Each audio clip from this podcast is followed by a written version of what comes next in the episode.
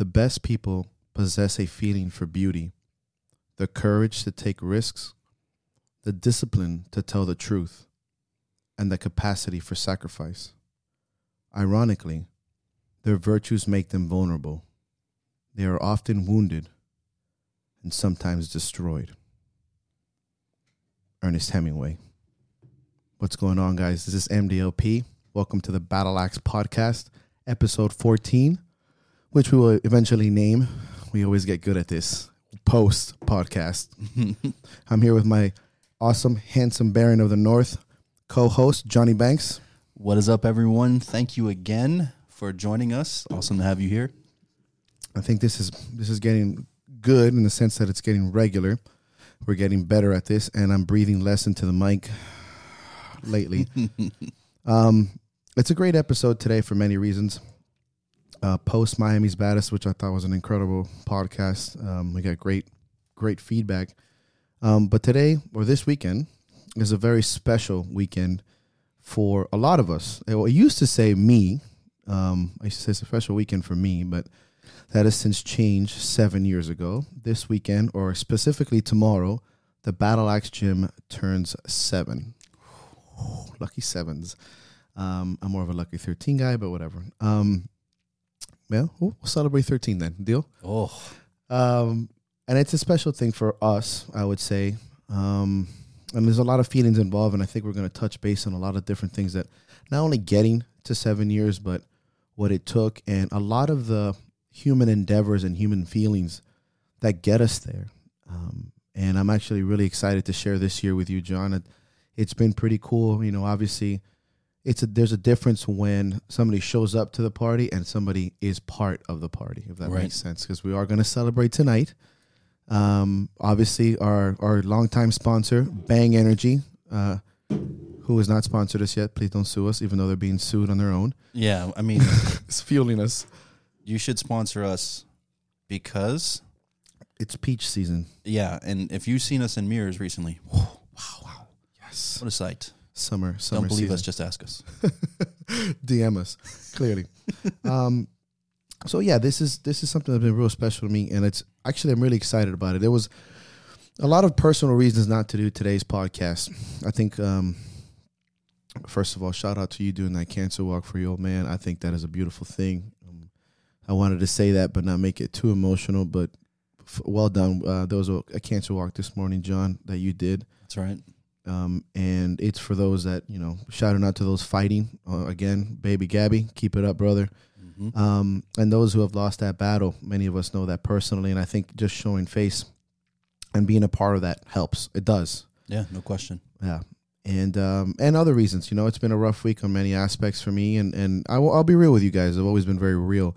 Things suck sometimes, and the incessant need to skip out on my responsibilities as a man and as a friend and as a leader is consistently a battle every day. And I had mentioned that I was going to skip this episode this morning and be like, fuck it, I need sleep. I haven't slept, thus the Bang Energy. But more importantly, it realized how important these sessions are for us. Sure.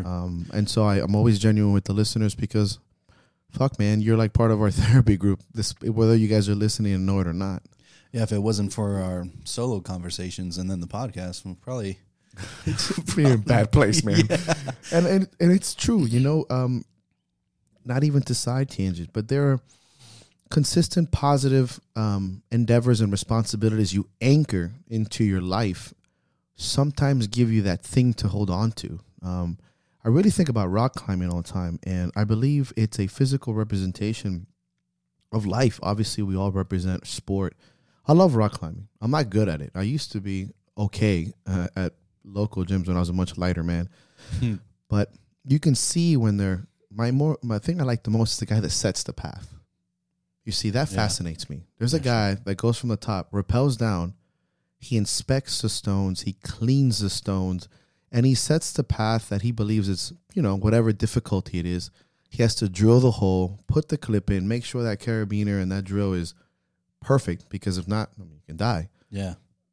And I think it's fascinating because those anchors are your way up. And I swear, this show, the gym, friendships, good friendships, positive friendships, ambitious and friendships. They're your little anchors. They're your little carabiners that, you know, you work to get there and you set your fucking rope and you're like, I'm not falling. If we're falling, we fall together then, dude. Mm-hmm. And this show has become that. Our relationship here has become that to me. And I know that you reflect it, but something I talk about all the time. Yeah, we talk about it after a lot of when we sit here and chat for like an hour at the little Colombian food truck, but smash with their own bottle, which is degenerates. But yeah, so I wanted to bring that up, and I know that really relates to what we're gonna get into today. Sure. But I just wanted to start off on a strong foot, man.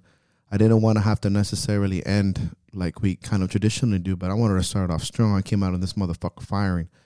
And that is it. This is it. These are one of these anchors that I've climbed to get to. And, man, there is no top for me. It's just a series of climbs and drilling and climb and drilling.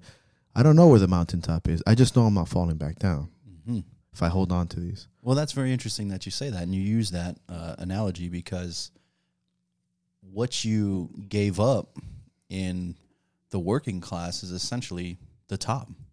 Employed, making money.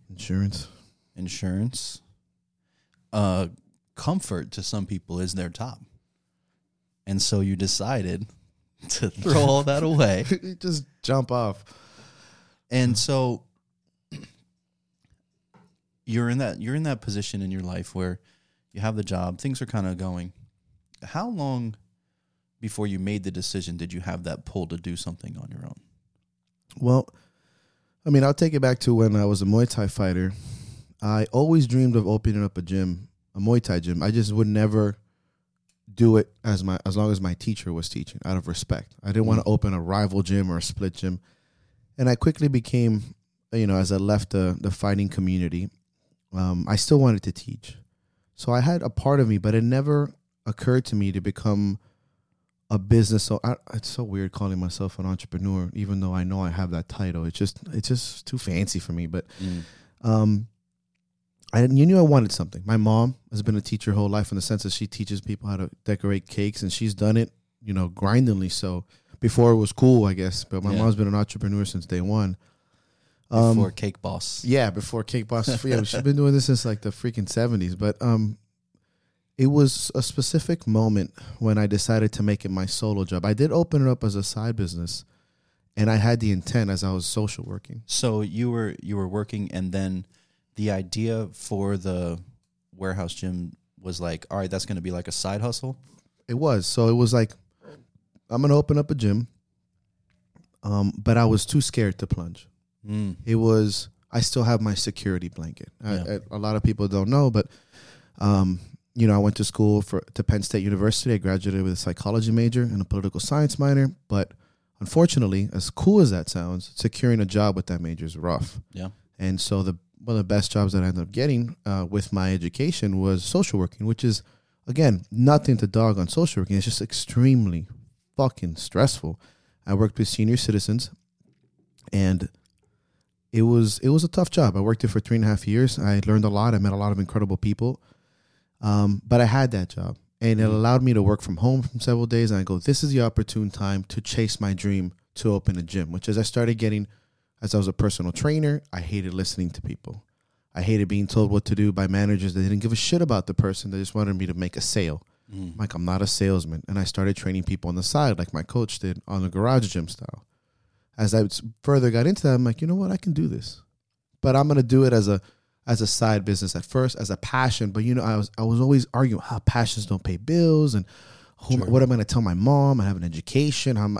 It was this consistent conflict, the fear of becoming an entrepreneur, or the fear of taking the plunge. And it's okay. All people have to go through this argument. It's just only a certain amount of people actually dive off. Mm-hmm. And as I opened up the gym, within the year, I was working 2 jobs. I had to eat my shit sandwiches. I was social working, I was training, and I worked at my gym. So social working was Monday, Wednesday, Friday at the time, depending how in trouble I was or behind, which is consistent. I would train people only at night. I couldn't do it in the morning. I trained sometimes midday. I would work out Sundays, Saturdays by myself.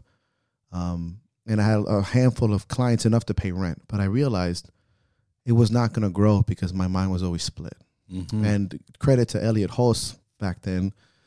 He sat down with me. He goes, you cannot do this half-ass. You have to take the plunge. Like, if I was looking down at you as a coach, I would be shaking my head at you. And I was like, fuck. Mm. He's like, you need to do this full time or not at all.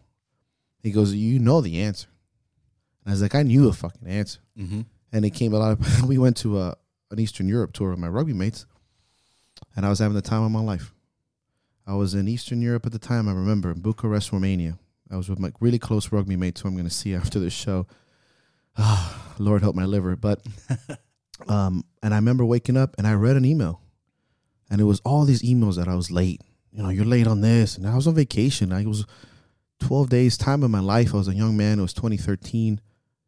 And instantly I got that stress in my stomach, that work stress, on Sunday where it's like 9 p.m. You're like, fuck, tomorrow's going to suck. And your Sunday's already ruined by the morning almost. Yeah. And I'm like, I'm going to quit. I said, I'm done. Just like that. I go, I'm going to quit. It's like when you wake up and you know you're going to break up with somebody, like, it's over. Mm-hmm. I told my rugby mates, they're like, yeah, man. I'm like, it's over. And that's when I made the decision. And I only attribute this because once you get away from your comfort zone of your work, you are now in shark-infested waters. You are no longer on the dinghy having your beers and enjoying your fucking life. You don't have nothing. I accepted my last paycheck 2 weeks after coming back. They fucked me out of 8 vacation hours. I left the goddamn files on the manager's doorstep. I called all my clients and took care of all the people that I could, as far as especially the clientele. And that was it. That was the last paycheck I ever received in 2013 that I ever received from anyone else. And no one since then has told me what the fuck to do. Now, let me ask you a question. Since you were on that trip, do you think that consistently having that feeling of joy and being happy and where you were, do you think that attributed to you making that decision was like, okay, you're having the time of your life. Bam, you get that gut feeling. Ugh. And you're like, man, do you think that's what helped push you over? Absolutely. Pain is presence. I've always said that. Yeah. Trademark. Next shirt, mine. Pain is presence, man. Yeah. And it often in many of our minds, I think, sort of masochistic perspective where the pain pushes me forward in what I want, the deadlift pain or the soreness of fighting. And I'm like, this is a reason to go somewhere. Mm. And when I felt that stress, I go, I can't go back. It's almost like it was a catalyst forward. Like, Mike, man, how old was I? 28, maybe? I forget. I won't do the math, but sick to my stomach. Yeah. Sick. Like how people wake up on Wednesday and it's hump day and they're depressed as fuck. And I was like, what the kind of life is this? I'm having the time of my life. I'm like, and it was a push forward. That pain was an incredible presence where I'm not doing this ever again. It was like a slap in the face. Like, okay, the next time I'm ducking. Yep. And that was it, man. It was an absolute clarity to just fuck off, man. I tell you, I get goosebumps talking about it. I can remember we were in a B&B that finally had AC because Eastern Europe is different. It was cold. We were about to go out. I was putting on my fucking jeans. I read the email accidentally. I'm like, I'm fucking quitting. Yeah. Yeah. I can even tell you where everyone was standing in the fucking room. One guy was coming out of the shower.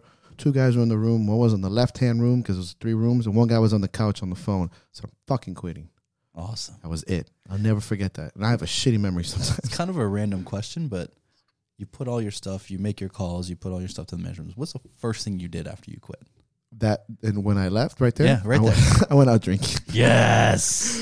I went out fucking drinking. I was like, it was funny. It was a fearful, like I said, I have a very different perspective. It was a fearful, joyous drink. Like, I'm not going to attribute this to fucking bungee jumping because I'm never going to do it. But it must be that feeling like when you're about to step into a fight in the ring, you're nervous. You're scared. I mean, I was. Sure. But I'm really excited about it. I'm excited about this fear that I'm experiencing because it is a liberating fear. It isn't like, oh, I'm scared because I'm going to get burned by the stove or you're about to get punished. It was like, I'm scared because something really kick-ass is going to happen. And you can call it whatever you want. Anxiety. No, it was fucking scared because I knew that's it. Now I have to face, you know, I'm Colombian. I'm like many of us. Doesn't matter where you're from. It's important to talk to your mom and be like, I care about my mom. Hey, I quit. Yeah. Like my career, basically. Like my Penn State career. Like I'm going to tell, you know, my girlfriend at the time, or my girlfriend now, hey, I quit. That's it. Like, hey, man, we're going to eat ramen and noodles now. Vacation? Pff, forget it. Insurance? No. Doing strongman with no insurance for 3 years. The Wild Wild West right there. Bro, woo, you want to dance with the devil? And, you know, the way I trained and eat back then. Good thing you didn't decide to amputate everything like the old days. Just fucking broke my finger, take it off. But yeah, he was like, oh, bleed him out. Just get the leeches. But yeah, man, it was the first thing I did was fucking go out drinking. Obviously, I mean, I got drunk at the time and I was scared, but like really happy. Yeah, sure. Yeah, and it took me a long while, Johnny, for me to feel comfortable. I mean, that first year was scary, man. Yeah, I want to talk about that first year. I feel like that is something that we should know. So, all right. So you quit. You show up to the Axe the first day. Now you're a business owner. What's going on there? So, and to reiterate too, 2012, I opened up the gym May 19th, 2012. 2 weeks after Cinco de Mayo, I opened it up on a maxed out credit card, an entire paycheck, and some cash that I had, some petty cash. And I mean by petty, I mean like a couple $100. A year, almost a year to the day, a year and a half or so, when I quit, I showed up to work, and I'm telling you, it is a fire that you cannot explain to anyone else who is not taking that plunge. Mm. It's like when you're talking, I mean, a football player telling you about the game. I've never played the game of football. I can understand him, but sometimes there's certain things you just have to know. Right. It is that. Motivation is insane. It is motivation. You're motivated. Yeah, the discipline got me there, but I am so motivated. I learned everything. I started reading consistently. I felt like a man on fire. Mm. Like something, there was no going back now. It is going forward. I felt incredible joy and like a dog being let off the chain. Like, you ever see those movies? That horse is just booking it through the fucking meadow. And you're like, he's going to break something, but he's so fast.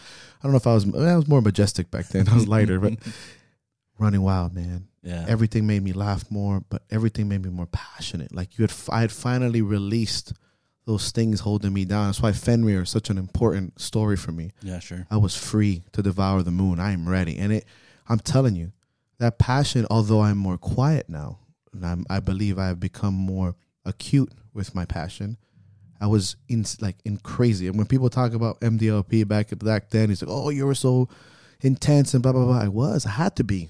Yeah, sure. See, I had to be. That person that first year set the pace for where we are today. Much different man now, but I'm also surrounded by much different people. Sure. I mean, I was coming home to nothing in the sense of, what am I going to do tomorrow for money? Mm-hmm. Who am I going to call? Emails, texts. By that, Instagram, I had like 15 followers. Everything. I got into everything and anything. So I felt incredibly liberated and pulled forward, man. It was insane. It's like I was swimming up like with the current finally. You know, that's pretty awesome. Man. Yeah, it was insane. So let's talk about the first. What do you? I guess you would call it your first client to the Axe. Talk about the first. The feeling you get, not when you're, because you already had clients. Listen, forget them. What about the first person who walked through the door, who had just maybe heard of the place? You never met them. What do you feel when they walk through the door? Oh man, you know, I tell this. I don't tell this particular story, but I do. I told somebody once that my memory is often blurry, like dreams, but I can remember feelings, not specifics. I may not remember the shirt you wore and what it said, but I remember what it made me feel. Mm. I remember that when I opened up the gym back then, my rent was $600, and I opened it with 6 clients, charging $100 a month. Mm. That's all I had. And I said, well, at least I'm in the black, or the green, as they would say. Or no, black is what. Yeah, so that's the black. Black, right, yeah. And I was like, cool. Those came with me. Mm-hmm. When I finally started getting walk-ins, it was equated to the feeling when you walk into a mom and pop restaurant, and that mom greets you with a welcome to my store or welcome to my restaurant. This is how we make everything. Now, double-edged sword. At the time, that battle axe looked nothing. And I mean nothing compared to what it looks like now. It had 6 mats, 1 rack, 1 yoke, 1 barbell, maybe 345s. One was broken. A couple plates that could not. I had to use every single plate in the entire gym, added up to 545. I remember because it was my 1 rep max back then. Every single plate. So it was like 45, 45, 35, 35. And I hate using 35s. Benny, you know. And I got mixed feelings because some people would walk in and it was empty. It was a fridge and a desk. And we did a lot of body weight stuff back then. I was still trying to figure out how to use the road and not piss off my neighbors. Yeah. So with every client that walked in where I was extremely proud to have them welcome, I also got the same faces where they would walk in and give me that face like, oh, this is it? Yeah. Or you sure you don't want to make this a CrossFit gym? Or are you sure you're doing the right thing? And that's the truth.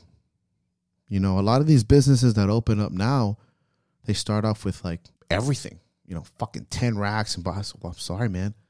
I don't have mommy and daddy money. Yeah. I didn't have, let me go to the bank. I was too, like, I didn't want to take out a fucking loan for 40 grand and open up a garage. And I didn't want to do it that way. I wanted to build it from scratch. Yeah. Self-made, like from nothing.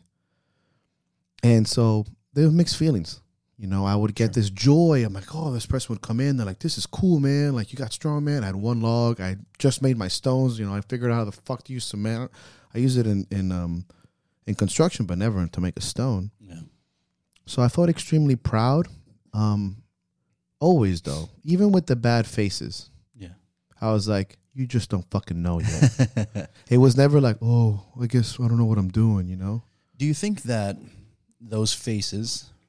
and those actions were kind of what built MDLP.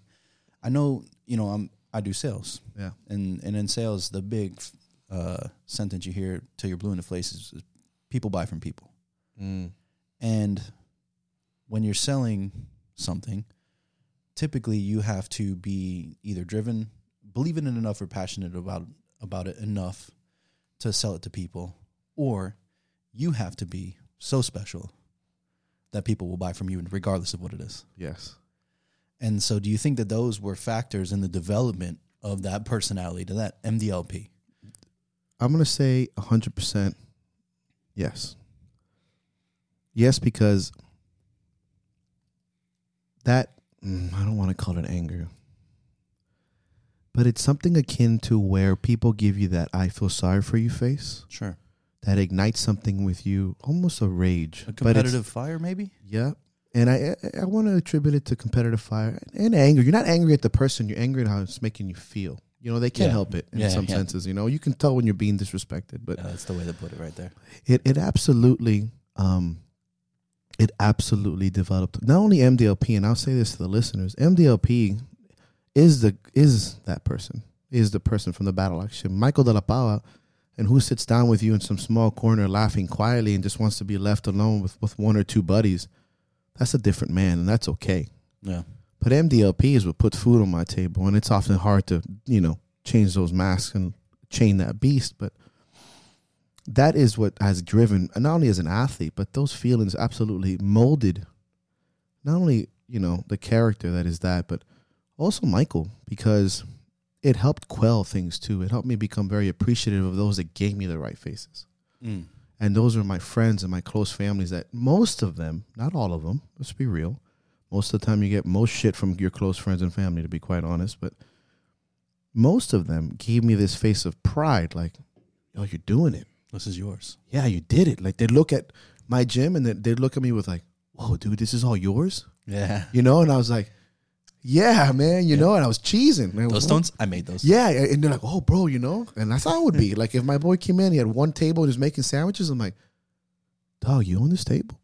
You know, like, because I know. Yeah, sure. So it absolutely molded that. It molded me in many ways because that's called being humbled with a D. Mm. That one look humbled me into the floor. And that's okay. It's like when your mom gives you that disappointment look and you're like, fuck. You're being humbled, and it's and sometimes it's on purpose, and sometimes it ain't. And that absolutely fucking it molded me, and it molds me now. I'll never forget that. Mm-hmm. I'm 7 years in the business, and I am not one day cockier. In fact, I'm fucking 67,000 times way more humbled. Sure. You would expect the opposite. I'm not. I'm confident. Yeah, I can be a cocky motherfucker, but not with this. So I'll never forget that look and what it made me feel like, and that's why I never give it to people. I feel sorry for your face. It's like when people get hurt. I'm like, you're going to be all right. Yeah. Not, oh, bro, maybe you should quit bullshit. I know what that feels like, both as an athlete and as a businessman.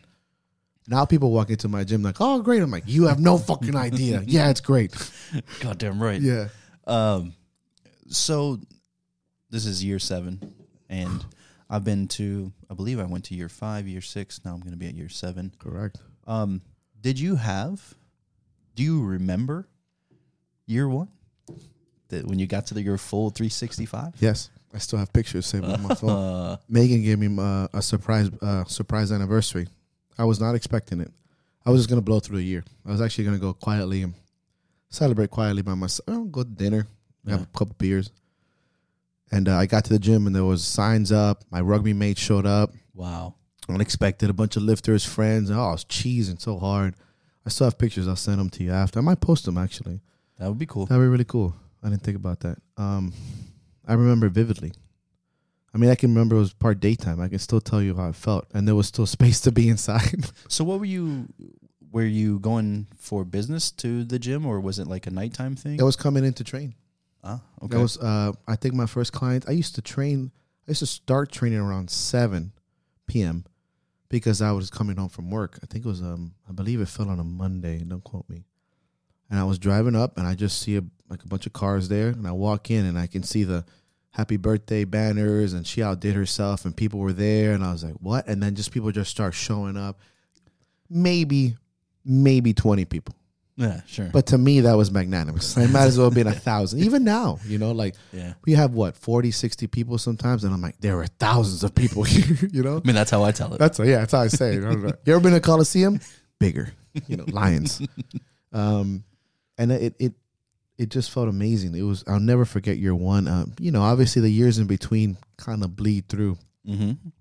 But you never forget that first year, because that was the predecessor to fucking years of stuff. But I didn't even think I was going to make it to year 1 in the sense of that level of success, because it was still forward. I didn't get to year 1 and be like, fuck, we've lost some. I had actually become pretty good.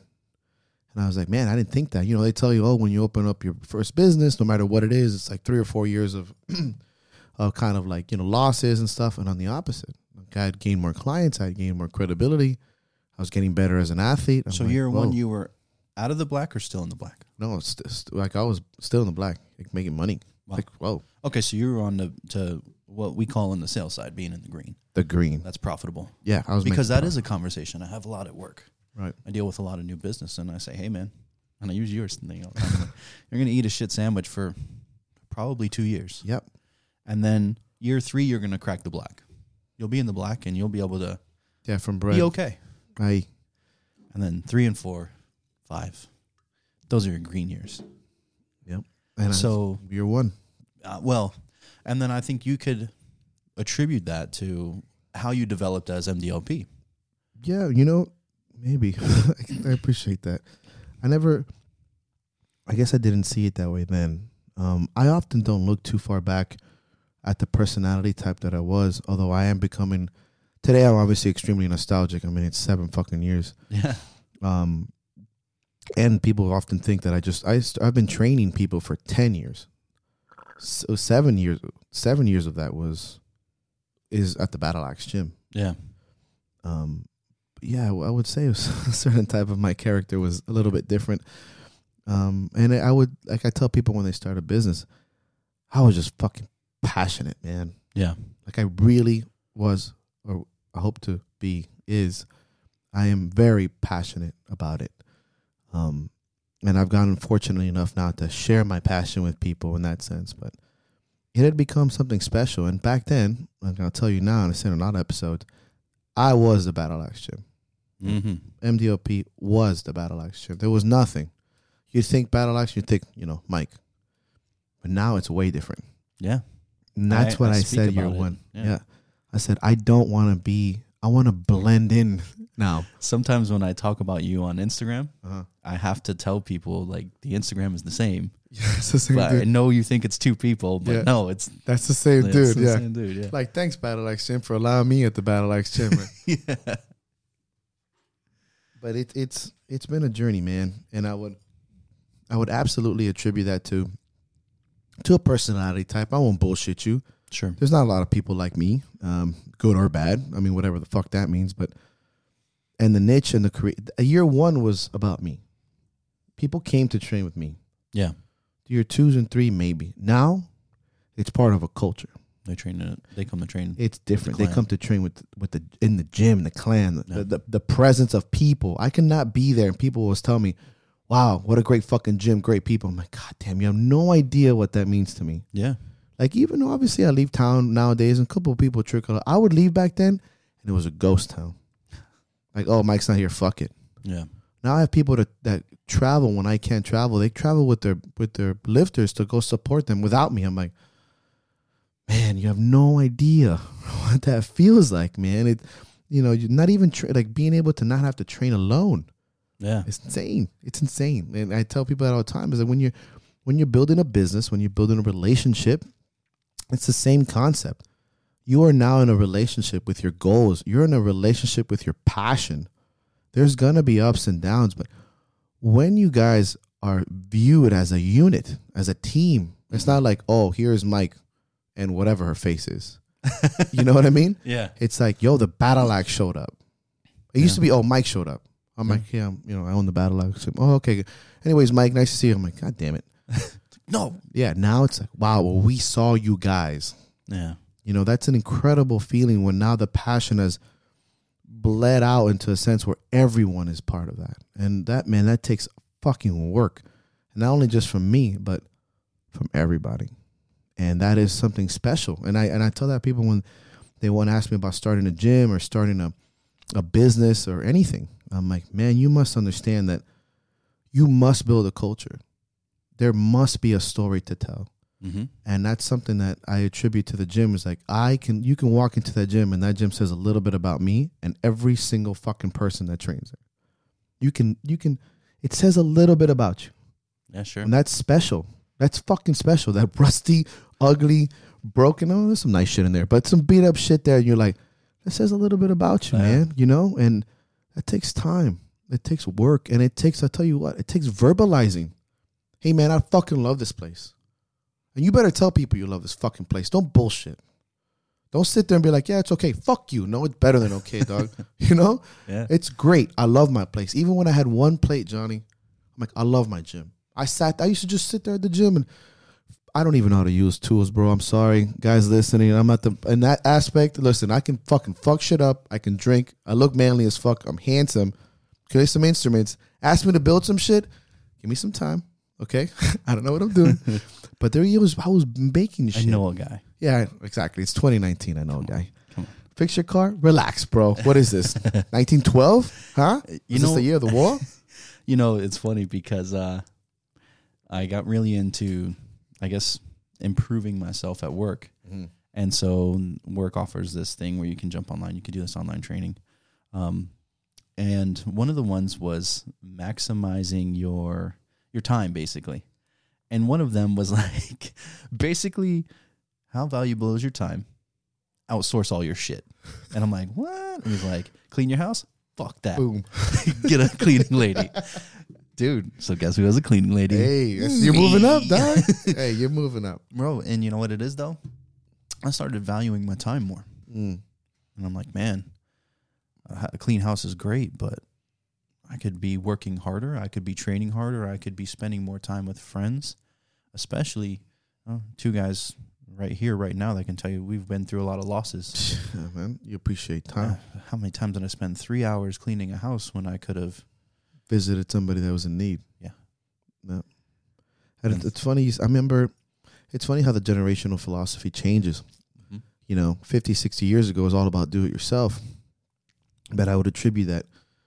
It's not that, and I know you agree, it's not that I don't want to do it myself, or I don't, or I can if I had to. But as we become a little bit more existentialist and we start to, turn out to different ideas, even moments of introspection, you start to search for things a little bit bigger than learning how to fix your car. Not that I really don't, but there's moments where, look, man, this podcast was created and it's taking time off because we facilitate, we make time for it. Also because we've busted our fucking ass working, so we have a little bit of money to be like, I'm paying for a cleaning, or I can pay for a fucking make. Not that you shouldn't learn these things, but I'll argue against that. When you have a certain personality type or a certain ambitious nature, it's okay to be like, hey, man, can you do this for me so I can do this? Yeah. And that's kind of how, if you want to relate it to anything, it's kind of how businesses run. Yeah. You know, I remember year one, I was building things and cleaning things, and I was doing that. Every fucking thing in that gym, I took care of. Everything. Yeah. I bought everything. I did everything. Year 7, John, I don't even take out the trash anymore because my clan does it for me. I don't sweep up because they do it for me. I don't put the things away because they do it for me. Now, am I being a piece of shit and being like, oh, you have to do this? No. I built a culture that loves that place, and they do it because they want to, allowing me, gifting me the time to focus on other shit like coaching and traveling and being here with you. That's right. So it's you see how that, I mean, I go crazy about this shit because you're right. You're valuing your fucking time and you're doing it. And I think that it also goes back to something that you said too. And when you learn to value your time, you have also learned to understand your platform. Mm. And when you understand your platform better, you understand that it's not just the things that you need to do, but the people that need you, and you're more available. Yeah. Oh, yeah, man. God damn it. You're talking about know your fucking role. Yeah. Good. You know what? John, I tell you what. It reminds me of a conversation I had with one of my guys, Vinny. When I was a younger man, I always wanted to go into the military. I felt like that's what, you know, that warrior mentality. It faded out, and as I got back older and I became more friendly with like special forces guys, I would have my drinks and get on my fucking feelings and be like, I should be out there. Like, I hate sitting in that circle and being the one that hasn't been there. Like, I hate that. Yeah. Like, I would just emotional, selfish, maybe you could even say thoughtless. I'm like, oh, I should be out there. And his response was, you're doing more for that community here, doing what you do, being MDLP, than you would ever do out there shooting at somebody. Yep. And I was like, no. And man, I was like, fuck. You know, and I came to that realization that he was absolutely right. Absolutely 100% right. But it took me a long time to sit with that. Because as much as I would go out there and, you know, fight wars and come back and tell war stories like it's some sort of romantic shit, which it's not. It's hard and it's fucking lonely and scary. I know my role, man. Mm-hmm. I mean, for all attempt, I could probably just die out there. And then what? Who am I going to help now? You know? Sure. When I can be here providing them with a gym and philosophies, I can't tell you how many, you know, vets in service and out of service and dealing with all sorts of shit have benefited from the Battle Axe gym, just watching a post or wearing a shirt or coming to the gym to let out some steam. Or becoming friendly with us. And I can literally think of a lot of them. Some of them are like brothers to me now. And they told me themselves, they're like, dude, this is home. Yeah. You are home. I'm like, God. That's coming from warriors, dude. I'm talking about straight fucking killers out there. Warriors. Well, we're the last of that generational rub too. Yeah. Remember, our heroes are action heroes. And what were those guys? Rambo. Yeah. Commando. Right. I mean, and so you almost look at manhood. I mean, geez, what were they? Clint Eastwood. Oh my God, love that guy. John Wayne and shit. Yeah, like they're fucking shit up. At the peak of manliness, there was violence. Yeah. So, if we're not being a part of the violence, we feel less than. Right. And so maybe that's where that feeling comes from. Absolutely, man, and it comes from that. It was a selfish. I'm being left out of this circle. Because I don't know, I didn't find my role until, I mean, I turned 35 this year, and I'm still growing. I would love to say that who I will be in 5 years is, like, I'm a shadow compared to who I'll be in 5 years. Because comparatively, who I was 2 years ago, that was a boy, and I say it all the time. Who I was at 32 is a boy. mm-hmm. compared to the man who's turning 35. And I'll say that proudly, and I'll say it as a matter of fact. But I found my role, man. And it's like you said, what am I doing? Am I going to go pick up a rifle and be as good as some of these guys? No. I mean, honestly, I probably could be, but not that great. Yeah. Let's be real. It's a bullet. You know, it's like, or I can stay here, man, and help out. And it to make choices like that when it comes to taking the dive and being different and knowing what you're supposed to do and knowing what you love, you have to search. We talked about it in one of the episodes. It's not really to climb up. It's to dig down. Yeah. You got to fucking get your hands dirty. You got to eat your shit sandwiches. You got to sit in moments of failure. Johnny, I have failed more in my life than anything else. I fail all the time. I fail friendships. I fail myself. I fail my family. I fail my business. I fail my lifters. Probably more than ever successful. And like I said to you, I'm just really good at losing, man. Yeah. And in that loss and in that muck, I realized this is what I'm good at. I'm good at fighting, man.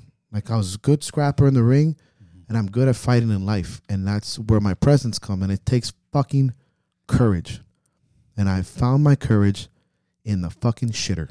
And that's where I'm at, man. I'm never going to be that guy that's going to be comfortable somewhere, man. Even in moments of self-destruction, I'm like, oh, too comfortable. Poop on it, you know? Yeah.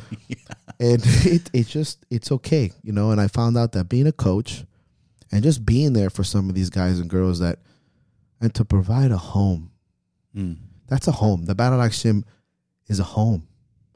And I was gonna say it in a speech tonight, but I hate doing speeches nowadays. I don't know if I become more of a fucking pussy or I'm just fucking. I have more shit to be emotional about, but I think you just set the bar too high. It's too high now. Yeah, I just want to. You know what? I'm gonna take it quiet. I'm like, thank you. Pantomime tonight. I'm gonna pretend I'm doing sign language and just fuck it all up. They're like, "What'd you do?" Oh, you idiots don't speak that. What's the one dude know it? I'm like, fuck. It's a home, man. And that provides like the whole farmer mentality or the builder, you know. And I just came to that realization. Yeah, I think you have mentioned this on a previous podcast where you talked about agriculture. Yes, and the farmer. So here we are again. Yep, laying the seed down, and I'm telling you, you know, it's building these blocks from the earth right beneath you. Yeah, you know, like clay buildings. And I'll tell everybody that's listening, that courage concept. Everyone, I've seen it so many times. Actually, I've seen it many times, but mostly because I've noticed it because I keep saying it so much. Mm. Like when you buy a car and you think everybody has your car now, you know, that effect. Or you buy a particular pair of shoes and, oh, my God, everyone has them. That's why I buy gold shoes. I honestly did not find my courage until, again, 3 years ago. I believe I always had a type of courage, but I could never define it for myself. Yeah. You know, courage was always, to me, and it is in many ways still, overcoming something. You know, you overcome something, it's courage. You have fear and you beat it, it's courage. But there's many types of courage to me. The courage to keep hitting that brick wall, even when you don't see a dent because you think that eventually it's going to crack. That takes courage in a sense. Sure. You have to be a little insane to do what we do. You have to be not only as a lifter, but as a person that decides, hey, I'm going to quit all the comforts of home, the comforts of go next time you sit in your cubicle or your office. You got a nice AC. You got a desk. You got that nice pencil, that little calendar underneath your fucking keyboard that you draw your little notes. Dicks. You do. I used to draw on it, not dicks, but I was in trouble. And you look at it, man. Look at your keyboard, your computer. You have your pictures of home because you know that's what you go home to. You have your little reminders. Man, it's not always like that because that's somebody else's property. Yeah. And to continuously push against that and push forward and go hard against it, that takes courage, man. Sure. And it's one of those things we talked about before the show. It's like, and I thought it was really cool that you outlined this, and I'm going to take it. It's like, what defines courage for me? And it's the ability to swim in fear. You don't always have to get out of this pool to have courage. Mm. You have to just be okay with it, that you're going to be in it. You have to be in it. Courage is the fight. It's not the outcome. I'm telling you. If you think that courage is because you finally got to the destination, that's execution. That's fine. You executed a plan. Fuck yeah, good for you. But courage was what got you your gut and your stomach and put you and wiped down your tears and stitched up your fucking cuts. That moment when you're bleeding through your fucking mouth and you're like, I'm going to keep fucking fighting. That moment in the fire, that's where courage lies.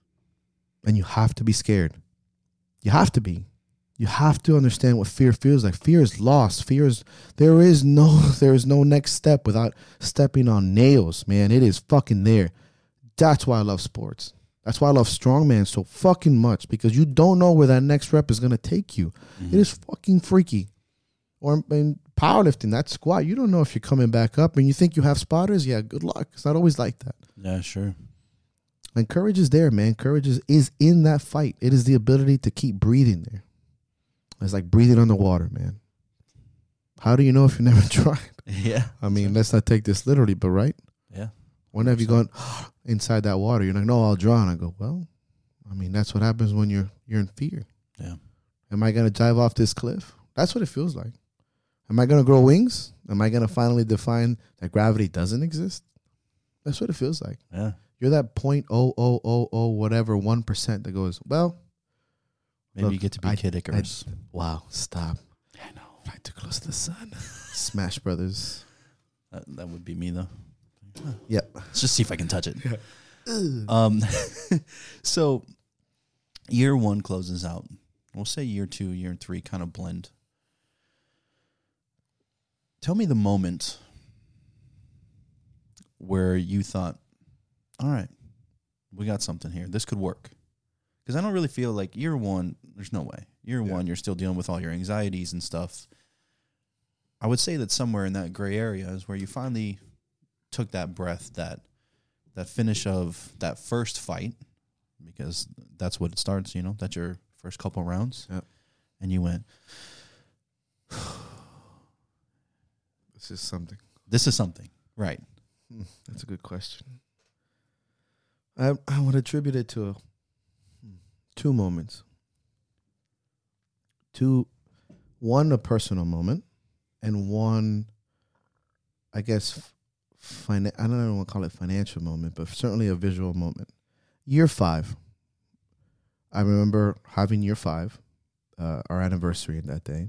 It was one of the biggest turnouts I had ever seen. And I believe that year I had asked people to wear Strong as Fuck shirts. And for the first time in my life, at least for those 5 years, despite people having worn them consistently, I felt 100% like a boss. Like I looked around me and I drank, but I just sat there and watched things go like a blurry dance. I'm like, these people are wearing my shirt proudly, and people were coming up to me. It was that particular anniversary I never forget.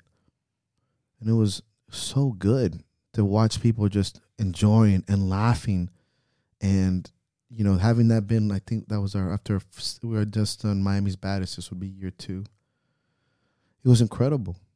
I mean, I fucking loved it. It was a rough fucking year, man, 2017. A terrible year for me. On a personal level, I was not in a good place.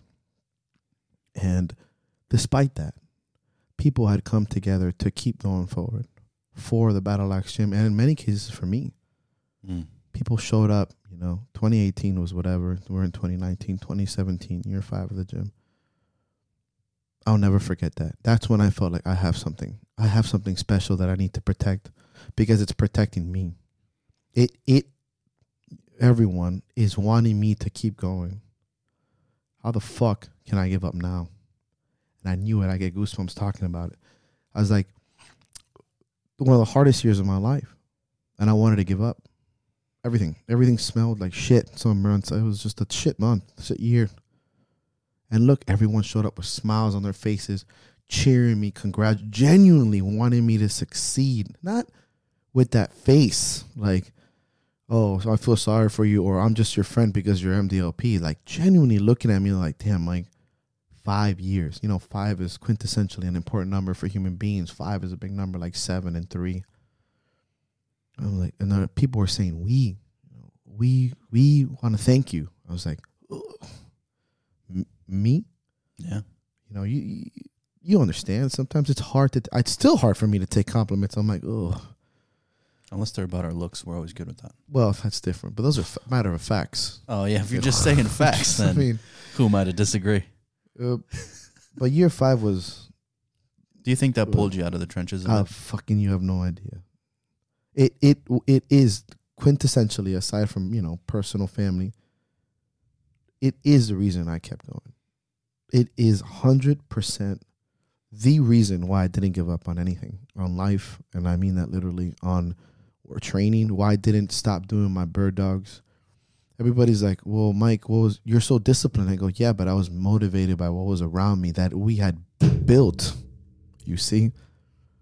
And I was going to say tonight, there's a difference between family that is born and family that is forged. And I had made that. Like, I had made that with nothing, man. Like, nothing. And now it was like we were making it.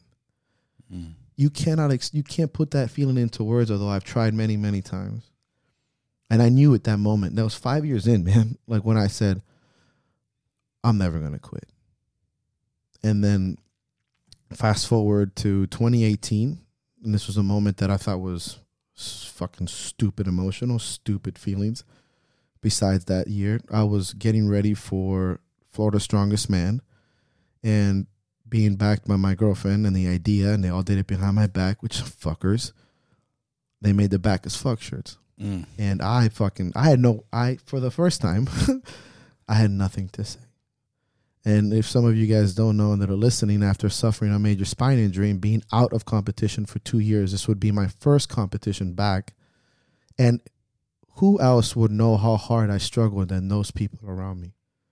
Yeah. And then you guys too, BV, family. Well, it's funny. So we all knew that was happening. Those yeah, no. And I love keeping secrets. Bro, there's like 90 people that knew about this shit. I'm good at fucking finding out. Well, we put it, so we have our chat. That's how we all communicate, and we dropped it in the chat. That, for those of you that don't know, that competition was, for you, what, 4 hour drive? Yep. 4 hour drive. And for a lot of our guys, 4 hours, 4.5. And when we announced that you were going to compete, to our guys, the resounding amount of people that said, I will be there, was eye-opening to the impact of what I had already known. Okay, we met a little bit before 2017, I believe, but we made our real connection in 2017 at that 5 year. Yeah, and it was just a conversation, and we both kind of gave each other the same compliment in different words. Hey, man, You really tell a story, man, you know? Yeah. You got something to tell me. Yeah. And you had kind of said the same thing back, like, man, you know, John, people need to know your story. And we're like, yeah, you know, cheers. And hugged it out. No emotions. Yeah. And then kept it moving. But yeah, so coming back to that, I think now people close to you reverberate. Is that a word? Reverberate? Absolutely it is. Or resonate, maybe. Resonate you. So when we announced that, you know, and people saw how passionate I was about being there and changing things and canceling plans. And I can't make this. I need to be at this event. If I do anything this year, I'm doing this. I'm going to be there for this because I have to be there for this. And I think when people see, you know, obviously me, your cousin, a bunch of guys who train there, and everyone was like, there's no chance we're missing that. Yeah, man. It turned, I mean, even my girl, you know what I'm saying, who doesn't train like us, when she heard about that, she's like, that's his first comp back. She's like, we have to go. She's like, do you want me to book the hotel? And I'm like, relax. I'll do it. But yeah, that moment. So the back is fuck tees were hugely, I mean. Those were huge. Yeah. And wearing it was like. You know, and I tell you what. Yeah. Walking. I wish I could show people how I'm walking right now. When you see that as someone like myself that somebody's wearing something you made with pride, it is beautiful. And I mean that in the word exactly how it rolls off your tongue when you're watching something in nature or a painting that you are just like, wow, this is made for me. It is absolutely 100% beautiful, because all that fucking shit that you've had to deal with is blurred out by one tiny little smile that you see in somebody's eyes when they put your shirt on and they hold it with pride. You're like, fuck, this is so worth all the nights I didn't sleep and the vacations I didn't take and the fights I had to fight and the money that I lost and the time and the body parts that are broken forever and ever and ever. And those nights where you just don't know how you're going to pay rent and you're counting pennies and you're putting your quarters into that little machine in Publix that counts your money and gives you a ticket. If you've never been that low, you don't know what that is. 1746, please. 1746, and they take like 3%. Man, that is fucking beautiful, man. When I saw those shirts, when I saw that would happen, and people were so prideful, so proud. I was like, I think you guys are more proud, you know, like, oh yeah, yeah. I was humbled. There was nothing left. Was that the biggest turnout ever to see you compete? I've never felt that in my life. Huh. Never. Let me ask you a question. I've been competing this. I have like 19 competitions. Here's a good conversation. Well, question. Strong as fuck T. Year one. What does it mean? I wanted to stand out. Strong as fuck. Year 7. What does it mean? Culture. Legacy. Love it.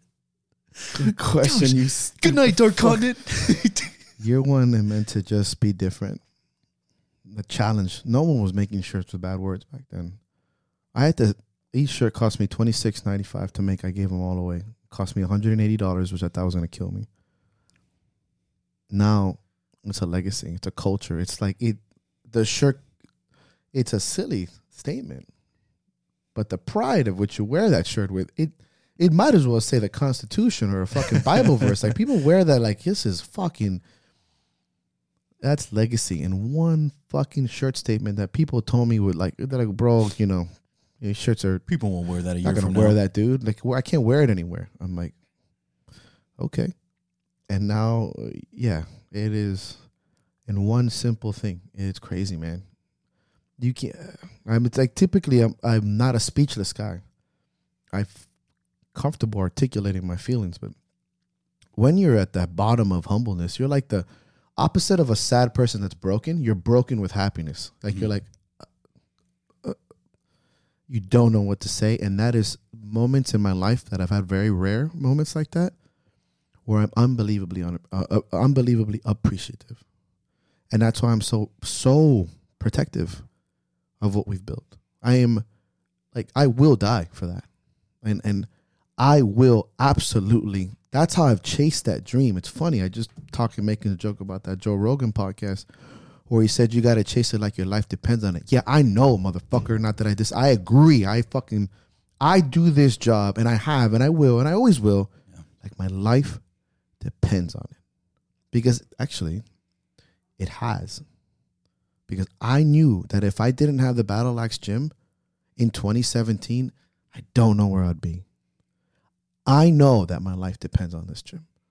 I don't think it, I don't act it, I know it. It's not a metaphor, it's not a motivational meme to me. My life fucking depends on that gym, on those people, on us, on that culture that I've built. Yeah, dog, I'm different. I am a crazy person. I will fight tooth and nail to preserve that culture. Whether we're training in a fucking 2x2 box or I have the fucking biggest gym that's all gold-plated, the culture will never fucking die. And I've been saying little things throughout the week. Some fires never die. Family that's forged, things like that, because I feel it. I sat with my dad. My dad's adorable, dog. I love my parents. I wrote something really cool for his birthday. And he looks at me and goes, mijo, how do you write these things? Like, what?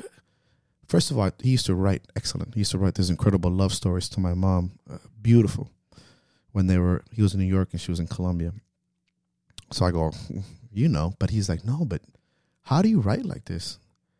And I looked at my mother, I looked at my dad, I go, because I live it. Mm. I'm just telling my story, and I'm telling you how I feel about it. I'm just lucky that I've lived a life worth telling, and I hope to live at least a little longer, not too much more. Let's not get crazy. 51, here we come. Exactly. 51. And I'll tell you what, man, that, and it's funny because somebody, my friend Armando, who recently opened up a jiu-jitsu gym, and he's taking the plunge too. He tagged me on that. It's not that I don't listen to Joe Rogan. It's just that it's so many episodes I get lost. Yeah, sure. But he said it. He's like, you have to do it like your life depends on it. I go, but no, the only thing is that it does. My life does depend on it. Mm. And I don't mean that financially. You could also say, if you didn't want to do that route, you could also say there is no life without it. 100%. 100%. I'll tell you right now, if I close the Battle Axe gym tomorrow, done. I can tell you 100% that it's going to affect people beyond what we can say right here at this table. Sure. And it can let that happen. I actually just got a little moment of it. That's weird. I started training Muay Thai again once a week. Obviously, I'm not the man I used to be, but I haven't trained with my coach in 8 years. I swore that I wouldn't train with anyone else. Never. I've had the chance to join a million gyms. Sure. And I can throw leather and I refused because they're just, that part of my life was dead. It was gone now. It's over. And that feeling I got when I threw those mitts on again, to see him training me and sitting with my two, Eric and Mikey, and sitting and throwing mitts with those two guys, it's inexplicable in the sense that feeling is the same feeling I get when one of you guys wears my shirt and you look at me like, I got my shirt. Yeah. I was a child. I could have ran 10 miles. I could have touched the ceiling. I was on fire. Like that guy that opened the gym on the first day. I was there. And I'm like, I was just looking at myself in the mirror and I didn't see, you know, all the strongmen. I saw Bear. That's what they used to call me, fighting Bear. I was there again. It was that little tiny spark in my eyeball that I can just see. I'm like, he's still there. And I thought that was lost forever. Mm. And I equated it to people. I said, if the Battle Axe gym closes for 8 years, where will you be? And the faces people gave me, I was like, that's why it can't happen. That's why my life depends on it. I said it. I said, I'll never, I'm not saying nobody should never train at any other gym again, but a piece of you dies forever. And I said it in the last episode, I feel that a piece of me is in all my lifters. Well, so is that gym. Yeah. It's like those little cinder blocks. It's each and every single person as far as it's a, you know, metaphorical like concept. That building, I don't know if we move it, it doesn't matter. The building itself, but I mean the concept of the Battle Axe gym. If the door's closed, I mean, I personally, I don't know what I'd do. No. But that's why my life depends on it. And I know for sure that there's more than a handful of people that would say the same thing. Like 100% would say it almost with the same amount of passion I tell you right now that to say, my life depends on this fucking gym. Yeah. And that's the kind of thing that I wanted to build. Would you agree that the improvement or the path of people's lives also depend heavily on how the Axe is run in the culture? Wow, that's a fucking good question. Damn it. Good question. I would say 100%. And I only tell you this because I have seen it firsthand. Give me a example. For example, there's some lifters there that And there's no names. They know who they are. They start with not even a strong personality. Very weak-minded. They give up on things. Bad relationships at work, at home. But as they progress in that culture and they're finally cheered on, they belong to something. Not everybody's got a family that's awesome, dude. Not everybody has people that love them. Yeah. And that's what I mean by being in a family that's forged. you are now part of somebody that actually gives a shit because you fucking earned it. Being there for somebody who's going to be there for you, who's a shoulder to lean on when you're crying is somebody who wants to load a plate for you because they actually care that you don't have to get that plate for them. Mm-hmm. I don't take that for granted ever, John. When somebody loads a plate for me because they see me unloading a plate, in their eyes, you can see that they want to do it. They're not doing it because they have to do it. Right. And that improvement in their life, that they belong to these people, that this is their friends, that they laugh together, that they've cried together. That is it is beyond, that concept is sometimes beyond us because, you know, we've been here for so many years. Mm-hmm. But that improvement, that person now belongs to the gym. They are now a pillar of that gym. And they won't let anyone else fuck that up. They are the ones taking out the trash, coming on time, putting things back, putting people in their place. Hey, don't do that. Don't say that. Staying till 10:15 as the last person because they don't want to see their buddy stay there alone. Yeah. Now that's culture. It's a self-living machine. I don't even have to tell people sometimes anymore. I mean, I lay down the law because that's my job, and of course that's what Papa Bear does. But that gym runs itself. I wasn't there this morning, and I am extremely comfortable. Yeah. Didn't even bat it. I don't even lose sleep. Before? Fuck. And I would say that the improvement in their lives absolutely reflects what that beam, that energy source that comes off that fucking gym in those people. Mm. When it started with 2 or 3 or fucking, we're at what, 40, 50 or something now. It's crazy. Insane. You talked about courage now. Mm-hmm. You talked about that swim, that fight. Has your opinion of courage changed in terms of where it was when you first opened the axe? Wow. Man. Jesus, John. You're welcome. Has my opinion on courage changed since I opened up the axe? Yeah. Because we know where you stand now on it because you've been through so many fights. If we were to ask MDLP year one, hey, man, what's courage to you? What do you think you would have said? Year one would have been just overcoming hardships. That's it. Because that's all that was in front of you? Just fighting. Courage is, back then, was just always being courageous. And I know that's a lame answer, but that's what I would have said. Sure. You know, not showing weakness, not giving up, always being strong, not being a pussy. That's simple. And I hate to dog myself 7 years ago. I really do. I wasn't that bad, I swear. But that was my year one answer. Year seven, and how 7 years later I view courage, it's okay to lose. Yeah. It's okay to give up sometimes. It's okay to cry it out, dude. It's okay to say, hey, man, I need your help. That's also a 27-year-old young man boy to what I would like to consider myself a 34-year-old man / adult child. Nobody better touch my toys. Yeah, my toys. But 100%, I think that I would say that the whole perspective of courage has changed, and that swimming in that vulnerability and being okay with it and exposing it is more motivating than the man who's untouched. Yeah. You know, the guys that are stitching up their wounds and are scarred up, missing an eye, and they're still going forward rather than the fucking guy that's got no ding in his armor and he's always fucking winning. And I'm like, fuck that guy. That's why I was fuck that guy. But you showing that guy there that it's like, you know, he's lost a lot. He's also won. He's had championships, but he's also like broken here and there. And he's just trudging forward like an old wolf, just pushing forward, scarred up. I'm like, that's courage. That guy doesn't give up. And he's already lost a lot. Can I sidebar that for a second? Absolutely. Love right. Sidebars. So sidebar. Very often you will find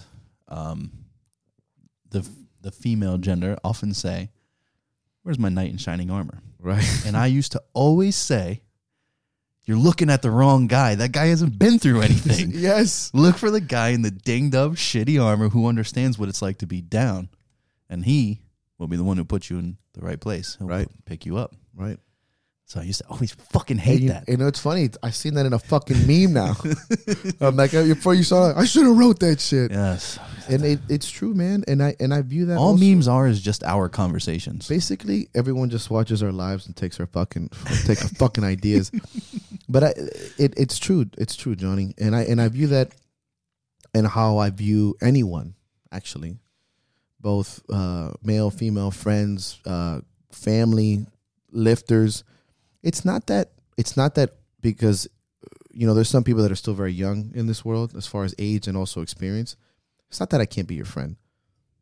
Just understand that my perspective of you is I'm waiting for you to take those tries. Show me that you want to get some fucking ding in your armor.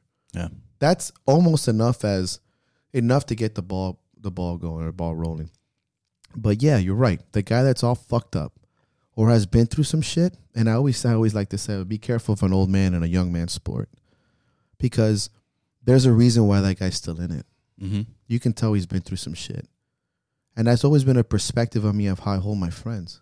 Most of my friends are either scumbags, ex-criminals, or been through some fucking shit. And you know why? I don't feel like such a piece of shit around them.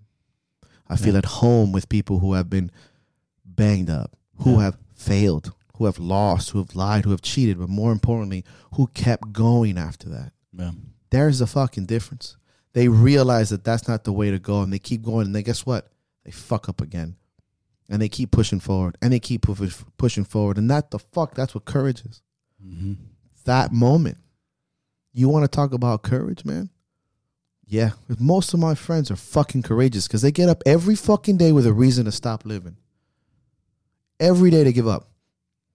Every fucking day they get up and they're like, fuck, man, I just want to go to sleep for another 20 years.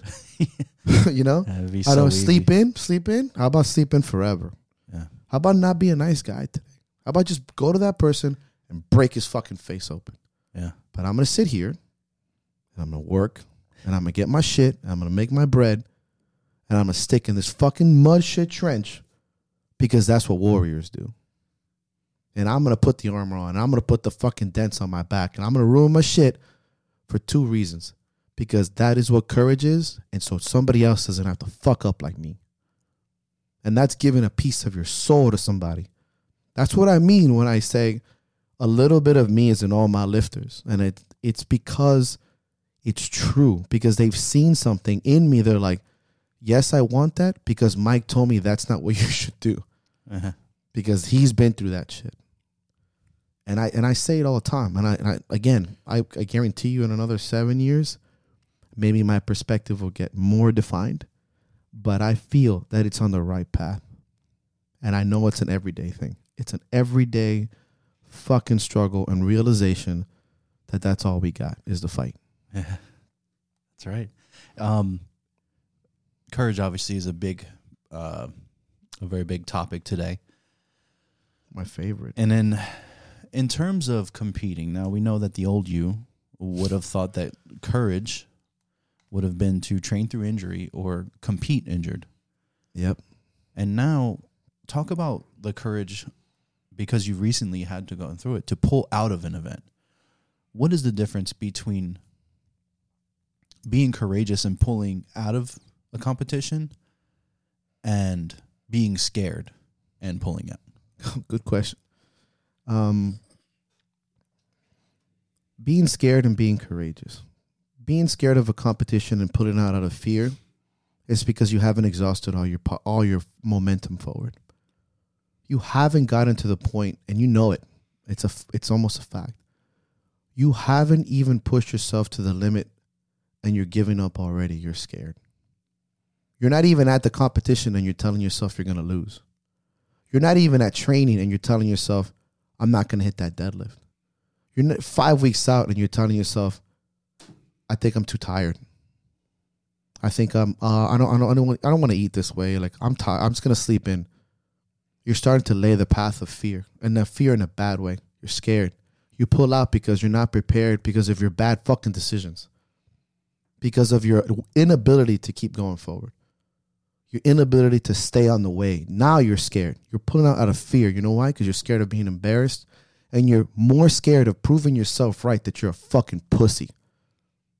Because you know if you show up to that competition, you know your true colors are going to show, not only to everyone around you, but to yourself. Now you have to wake up in the morning, look at yourself in the fucking mirror and be like, you're a fucking pussy. So what do? You pull out. So you don't embarrass yourself to yourself. That's pulling out because you're scared. The courage that it takes to pull out because it's the right decision It's because you have exhausted every aspect of your body and your mind and your soul and things around you, and say, fuck, I can't give anymore. I can't eat any better. I can't sleep anymore. My body can't recover anymore. I'm doing the right fucking things, man. I'm doing the right shit. I can't go anymore. The next step is called stupidity, because there's a thin line between being stupid and being courageous. And just like they say, if you're going to be dumb, you got to be tough. And there ain't no fucking tough niggas no more. I'm fucking telling you, it's a dying breed, right? Yeah. He used to say to me, Randy from Idolmaker goes, well, you're dumb as shit, but at least you're tough, because I used to do everything. Yeah, there is the difference. When you pull out for those reasons, I pulled out recently. Look, 1 week back was tweaked. Second week tore my oblique. The week after that, I tore my bicep belly. The week after that, I tweaked my hamstring, and the week after that, I tore the big part of my muscle belly. I was doing everything right, man. I was sleeping. I was listening to my programming. I was warming up. I had exhausted myself. I had reached out to my cabinet of people that I trust. Hey, man, this is happening to me. I sat down in a moment of introspection. I wasn't scared of going out there and embarrass myself. I'm too seasoned. Yeah. But I tried my best and I exhausted. I'm like, you know what? The more courageous thing is to tell somebody and be like, I'm not ready. I'm not ready because my body's breaking down. It wasn't fear. I wasn't like, oh, man, I'm kind of training. I was 4 weeks left, and every week was dealing with an injury. 1 week I couldn't deadlift, 1 week I couldn't press, 1 week no stones. No. I didn't take the stupid step like I used to, because I had a blurry line between being stupid and being courageous. And I'm like, no. It's always courage. It's always not being a pussy. And I just had to pull out that kind. It took everything to look at everybody and be like, it was the right decision. Yeah. But yeah, I'll tell you what, I know when people are lying to me when they say that. There are certain lines you can say, like when somebody says, I love you. When somebody says, I hate you. There are certain terminologies in this world that you can't lie with your eyes about. I don't give a fuck, unless you're an ice cold killer, which is like 1% of this world. When you say certain things, you can't lie with your eyes. You can't, because you can feel it through your soul. Like it's emanating, like this fucking poison gas leaking out of your goddamn face. Yeah. You say, I wasn't ready, or I'm ready. You know when a motherfucker looks at you and goes, yo, I'm ready. You almost want to drop your shit. Like, I will walk through hell with this motherfucker. Like, he's saying it because he fucking means it. Yeah. There's certain terminologies in this fucking world that you can't lie anymore about. And I knew it. And I knew when I told you, when I told my lifters, when I wrote the article about it, I knew it in my soul. I'm like, I'm doing the right thing. I wasn't ready. When you decided to consult that group, do you think that you've learned to step back and do that consultation because of your work in mindfulness or your seasoning as a coach? I would say absolutely both. But it would say from my... also as my failures as an athlete. Mm. I would say because of mindfulness, because of my successes as a coach, as well as some of my mistakes, and more importantly, as my failures as an athlete, to know that not speaking out, not leaning on people is the path of a child. The term, I use the term often, lone wolf, and I love that concept. It's really cool, I guess. It makes a cool hat. It's my favorite hat. But to be a lone wolf means you have had to live your life long enough to actually be alone. And the only way you know what it feels like to be alone is to have been a part of something. Yeah. You have had to have leaned on people. You have had to have trusted people and loved people and be a part of a group. The decision to go forward and be courageous is a lonely one. The decision to stay the way is a lonely decision. To be the best athlete you can be is a life of loneliness. To be a real motherfucker, as everyone likes to use, is a lonely path. The path of leadership, John, is lonely. When you are at the top, it's only because you have leaned on everyone. You have stood on the shoulder of giants, and as I like to say, I have also tied their fucking shoes. I started from the bottom. It doesn't mean that I'm always a lone wolf. It just means that when I make my decision, I stand alone because my execution is resolute and it comes from a place of courage and trust and love and passion on people that I lean on. But guess what? When I go home, I'm alone when I go to bed with my thoughts. When I hurt my back because I'm an asshole, it was just me because of my decision. When I got back into sport, I believed in myself. But that decision was made alone, and you stand alone in these resolute actions. It doesn't mean necessarily that I don't believe I'm a part of a group. But remember, the way of courage and the way of determination many times is lonely. And guess what? That's okay. It is fucking okay. Because you know, just because you took a little deviation from the path where you're walking alone for a year, it doesn't mean you're not able to come back into a normal life. Yeah. It doesn't mean you walked away alone all the time. It's just sometimes you do. And that's where that concept comes from of, yeah, I understand that I leaned on people and I did my stuff. I always do. But at the end of the day, the decision is mine and mine alone. And that's what leaders have to feel like when you fire somebody. I don't give a fuck who you are. That shit sucks because you go home and you're like, fuck, I fired that guy. Even if they deserve it. Yeah. When I kick somebody out from the gym or when I yell at somebody, I'm like, you motherfucker, you're a piece of fucking shit. Get your shit together because they're disrespecting something. You think I go home and I laugh myself to sleep? You think when you break a lifter's heart with the truth that I just brush it off my fucking shoulder. I'm like, I'm really cool. I have a big dick. I broke that person's heart. That doesn't feel like that at all. Not when you're really in love with something. And you pack that on your sled. And it's on my sled. Because life is that sled drag. Yeah.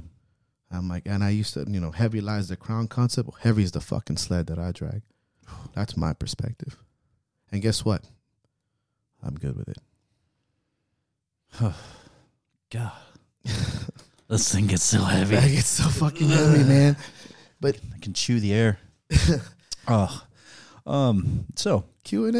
I'm not crying, you're crying, idiot. Yeah, somebody's cutting onions in the other room. Dude, I swear to fucking God. Doing a cooking show. Super passionate today. I think we had one good question, I thought. Yeah. Right? And unfortunately I didn't screen save or screenshot it. So well, you kind of you paraphrase it, right? I'm gonna paraphrase it. Okay. Fair enough. It was from Nikki. Nice. Nikki Gaines from the Battle Axe. All time favorite press of my life. And this is kind of paraphrased. Sorry, we kind of got rushed in here. So how have your lifters shown you how far the axe, and I'll combine the clan itself, come? How far has it shown you that you've progressed? I would say if this was simply a business of tangible gains, I would say the amount of lifters. Obviously, it's not that. That's easy. That's an easy one. Yep. The way they believe in each other. It's no longer them only looking towards me. Yeah. I obviously, when I lift, everyone stops to look, or somebody that's more of a senior lifter. But the way they look at each other, especially for the most part, it's with this sense of urgency that they succeed. Their cheers are genuine. Yeah. They're, like I said, their plate loading is genuine. Yeah. They care. When you travel 5 hours in one day to go load plates for 7 hours and then drive back home, because it's a sense of responsibility to your lifter, to your friend and your fellow clanmate. When I see that, I see how far we've come. Mm. Because it took years of getting people in and out and please train. Hey, don't do that. Don't say that. Do this, do that. Years of consistently looking like a motherfucker. Like, Mike, you're so mean. You're so mean. I go, you have no idea the responsibility of being the bad guy so that everyone can excel in the future because of this. And when I see it happening now on a genuine, it's their own thing, mm-hmm. How far I've fucking come. when Saturdays was me by myself and a shitty baby 400-pound yoke carry, to where Saturdays we don't even know what to do with ourselves, and we have a gym meeting where I can see people's eyes water when they see my passion, where people are looking at me like, and then they look at each other like they give a fuck and they cheer each other on. I'm talking about like out there, you can see pictures. They're yelling with actual genuine joy, bro. Again, see Nikki's press. Yeah, right. Everyone. I got total Rambo face in the background. And that, my friend, is insane. And I think kudos to you and the clan because it's more impressive because it's done within sports that are selfish. Very selfish. Extremely. You're there to train and make yourself a better athlete. When you've developed a culture like you have, and then becomes, well, yes, I'm getting better, but how do I make sure that the man or woman to my left or right gets better? Well, I'll load plates. You know, it's a light day for me. Let me help you load the plates. Let me help you get the bars out, you know. Yeah. Okay. And I've said this before. I hate saying the same shit all the time, but it's the same thing. You know why I say the same thing often? It's just like loading plates every time. There are no such thing as little things. The reason why I say this consistently, and like I said it before in one of my old episodes, my friend George told me that. You can say the little things, and then you'll say, there are no little things, right? Mm-hmm. I say that often because there are little pockets in every episode that I say all the time because I mean it. Yeah. When you put things back in the same place, it shows that you care. When you tell a lifter, good lift, man, it shows that you, for 1 second out of your whole fucking existence, for 2 seconds, you took time out of your fucking day, just like 2 seconds, to tell somebody that you thought about only them for 2 seconds. I mean, I got your back. I'll spot you. That for 5 minutes out of your fucking day, you thought about what they were going to do and you wait for that lifter to go and you spot them. It resonates into life. You take those lessons into life around you. You hold the door for somebody, not because you want to thank you. Don't get me wrong. I'm the kind of guy that might be like, yo, you're welcome. I get it. But you do it because that's their responsibility. There are no little things. Someone in that store will see you do that. And they'll go home and go, maybe that's the right thing to do. And that's how that culture's been built. When everyone's like, oh, Mike, you know, it's like, it's really alpha in there. I go, first of all, the term alpha is so bastardized now. It's disgusting. But second of all, everything has its place and its order, and I'm a fucking drill sergeant about it because the ripple effect is massive. If you don't put that down a certain way, the next guy's going to do that, and the next guy, and the next person, and the next girl. I go, what kind of culture does that lead? What kind of paths are these people talking and walking? And everyone's like, oh, Mike, this and that. I go, well, what are we saying now? What are you saying now, 7 years later? You can walk into my gym right now. I can fucking bet you right now that every fucking plate in my fucking gym is perfect. Yeah. And I wasn't even there because people give a fuck. It's funny that you mentioned the alpha thing because it just literally made me think about it. Now it's alpha like alone. But if you look into pack mentality, alpha is the leader, the one who puts everything together and makes sure that we're all together as one. I'm like, wow, that's really stupid. Yeah, you know, like, again, if I were to ask you 2012 what you thought alpha was. Me. And now what do you think alpha is? Leadership. It is. It's 100% because I'm around great leaders all the time. And I'll answer my question and say in 2012, I'll say alpha is, you know, aggressive, top dog. Yeah, yeah. If you were to ask me now. Which was me in 2012, fucking psychopath. If you were to ask me now what alpha is, it means to serve. Huh. I was talking to Megan about this, that I was going to say it in the speech tonight, but again, I don't even know if I'm going to do the goddamn speech. They asked if warriors... they should never kneel or bend the knee. And I said, a real warrior is the cobblestone floor. You are the thing, the base, the foundation holding up everything. I don't bow to anybody because I'm already the floor. I am the base. I am the servant. I am the last. I'm first one to eat is a terminology. I made sure that everyone has to eat too. Mm-hmm. And you tell me 2012, I'd be like, yeah, man, aggressive, fuck this shit out, blah, blah, blah, blah. Now it's like, what do we need to go forward? And I will get it done by any means necessary. And that is a lone decision. Yeah. You know, everyone's like, oh, everybody wants to be a beast. Okay, first of all, you know that this is hard. You're not a beast because you showed up. Yep. You're not even a beast because you said you're a beast. Eddie Hall aside. Yeah, well, because obviously. Yeah, we can do whatever we want. And if you're going to take those perspectives together, that's what alpha means to me. That's what leadership means to me, to serve. And that's why when I go to these anniversary parties, you'll see me just walk around a lot. I'm not in one spot alone because I love to see and to serve. I am looking upon my pack from the back. Yeah. And I'm making sure, you know, there's that meme of the wolf pack and there's the alpha on the back that's making sure everything's okay. The old and sick in the front. And it's such a true, I mean, wolves are my favorite animal ultimately, but one of many that I like, but wolf, rhino, bear. Combine them. And I think it's important to realize these things.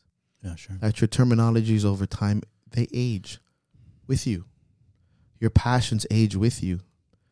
Your determination, your identity, hopefully, should age with you. Mm. And the terms courage and things like that are ultimately consistently changing in my mind, but have become more solidified as I became a leader and as I've witnessed it in others. Sure. Because how I see courage and things within myself is obviously biased. And then many times I bastardize it because it's mine. You know, I identified in mine. But when I see it in others, that's how a lot of my, besides having moments of introspection and identifying how I feel about things, I'm telling you right now that I'm gazing upon these things. Mm. And I'm looking at it happen amongst others. And it's fucking fascinating. And if you ask, people ask me all the time, they're like, Mike, how do you know that? I go, because I've seen it in others. And it inspires me. Like, I see courage in others, and I'm like, oh, I better get my shit together. Right? Yeah, sure. I'm going to say bye to the live feed. Thank you, guys. Thank you. We gone now. But it's incredible when I see it upon everybody. And I'm telling you right now, I've always prided myself on being able to observe things in others. But when I see things that I love reflected upon me, because it's bouncing back off that person, it is ultimately incredible. The love of strongman. Mm. I fucking love strongman, man. When I see that in somebody, genuine, and I'm like, oh. Like, it's reflecting, because I would like to say that a piece of that was because I introduced it to somebody. Yeah. And it reflects back, and I'm like, yeah. You know, it wasn't that you were like, it's not like it's somebody's son where it's, oh, that's your genetics, bro. No shit, he's going to laugh like you or have your same fucking nose. Yeah. But when that person laughs a certain way, after a deadlift, you're like, I'm a part of that. Or when somebody drops a deadlift bar similar to me, I'm like, first of all, don't drop my deadlift bar. Second of all, I'm like, this is why I do what I do. Yeah, sure. And if you're asking me why we're in it 7 years later and why I feel in my heart we'll be here for another 7 when we celebrate 13 and then 14, it's because of those things like that. Intangibles. Yeah. Not the equipment, not the space, although that's always nice, but it's those things that are just utterly incredible to me. And I believe it's to us, you and me specifically, no, but us in general as a culture. My time, although it's rare just because of distance and having to oversee the North. The Baron of the North. Every time I'm there, I change as a person. I grow as a person. I love the work of the sport a little bit more because I get to work with and for the people around me, and it grows me as a person. And so when I train at the Axe on a Saturday or whatever day it might be that I can make it, and I get to work on a Monday, I'm a better coworker. I'm a better boyfriend. Wow. I'm a better friend, a better brother because of what, again, resonates throughout the acts. It's an experience in itself just to be there as a spectator and then to be brought into a community with a group like that. It's life-changing. And it's when I'm old and almost dead at 50. When we were at our... But I'm going to be so fucking jacked. Yeah. I'm going to be on steroids. So many drugs. Viagra. Everything. My whole body's going to be hard. I'm going to do lines of sight. My whole body. Head to toe. Just a rock. And then I'm going to die at 51. Constant erection. But I will take that with me forever. I can't tell you right now. First of all, that's fucking beautiful. Okay, what I'm feeling right now is exactly what I'm talking about. Like what you guys are hearing and what you guys are probably visualizing, that little feeling in your stomach you just felt, okay, if you multiply that by 10, it may begin to feel what I feel. And I'm not saying that your feelings are anywhere beneath mine. It is just because 7 years ago, some young guy started with a dream, with nothing. Nothing. Nothing. Take what you think of nothing and then subtract. And then subtract that financially, physically, all those things. It's nothing. And to see even a shirt being worn on a Monday on a 5 p.m. bench press that says strong as fuck, and it says the Battle Axe Gym established 2012 in the back, where strength is everything. Just seeing that is enough to keep me going. And like you said, it is enough to tame the beast and allow me to smile a little bit more and to treat my mom a little bit nicer and to go home and pet my dog a little bit longer, dogs, to make a conversation with the stranger and not be such a piece of shit. And give them 2 minutes, because those 2 minutes might save their life. Because it's coming from a genuine feeling, because I am now consistently feeling genuine happiness every fucking day when I used to feel it sometimes. Because my personality type loves to escape from that feeling.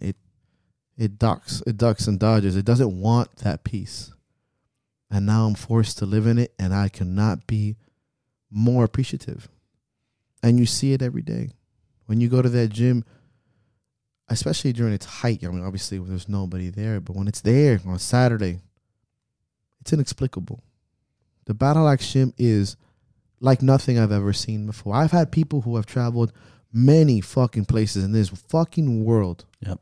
And they tell me the same thing. There is nothing like the Battle Axe Gym. I started that term culture because that's what I felt we had become. Not because it's cool on a shirt. Not because it makes a good podcast or an Instagram video. Because I felt that what was in that was a culture. Something living and breathing and self-existing. It was something alive in that gym sometimes where I'm like, I can't believe this is fucking real, bro. Pinch me.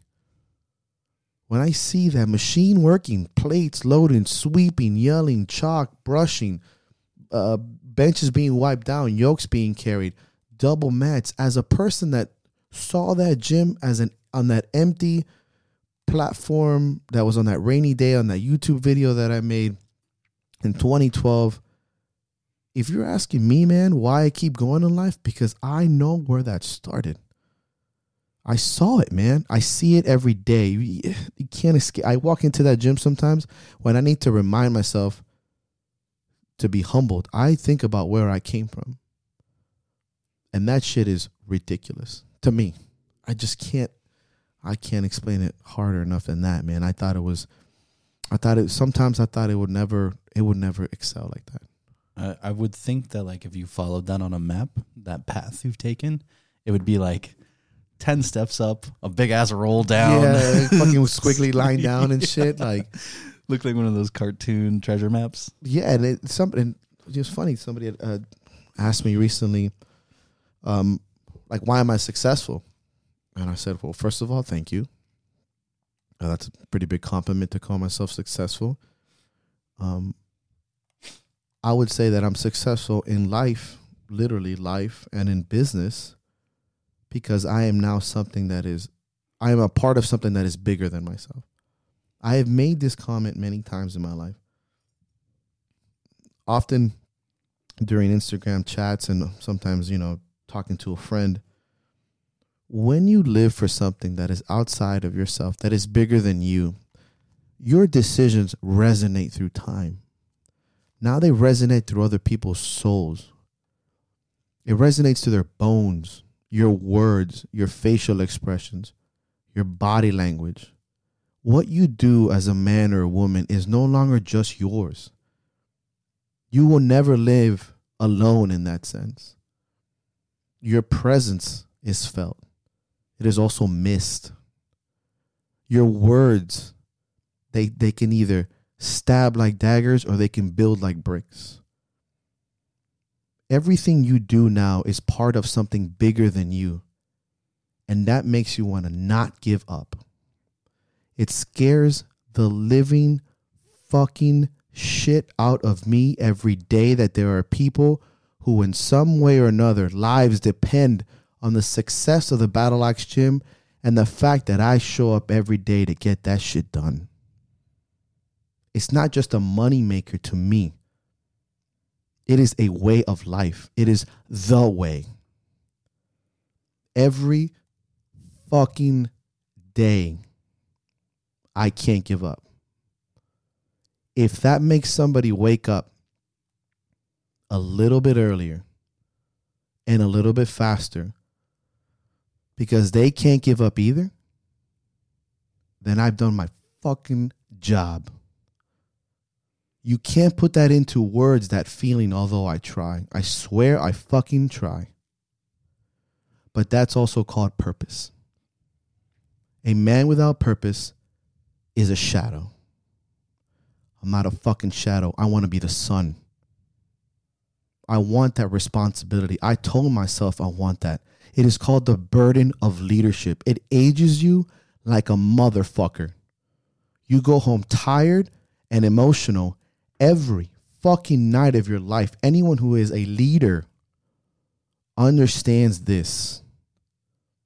When you live for something bigger than yourself and you have purpose, you are on the step of your fucking destiny. You are there knocking on the door. You're not waiting for it anymore. You're welcoming it. You are in control of welcoming it. That is the most beautiful and most purposeful thing in this world. I tell you right now, the Battle Axe Gym is my destiny. And when I say it, those listening that know, feel it in their fucking bones, because guess what? It's part of your destiny too. This is MDLP. Signing up from the Battle Axe Podcast and celebrating our 7th fucking year of life. Telling you never stray from the way. And don't be a fucking pussy, because honestly, everything ends.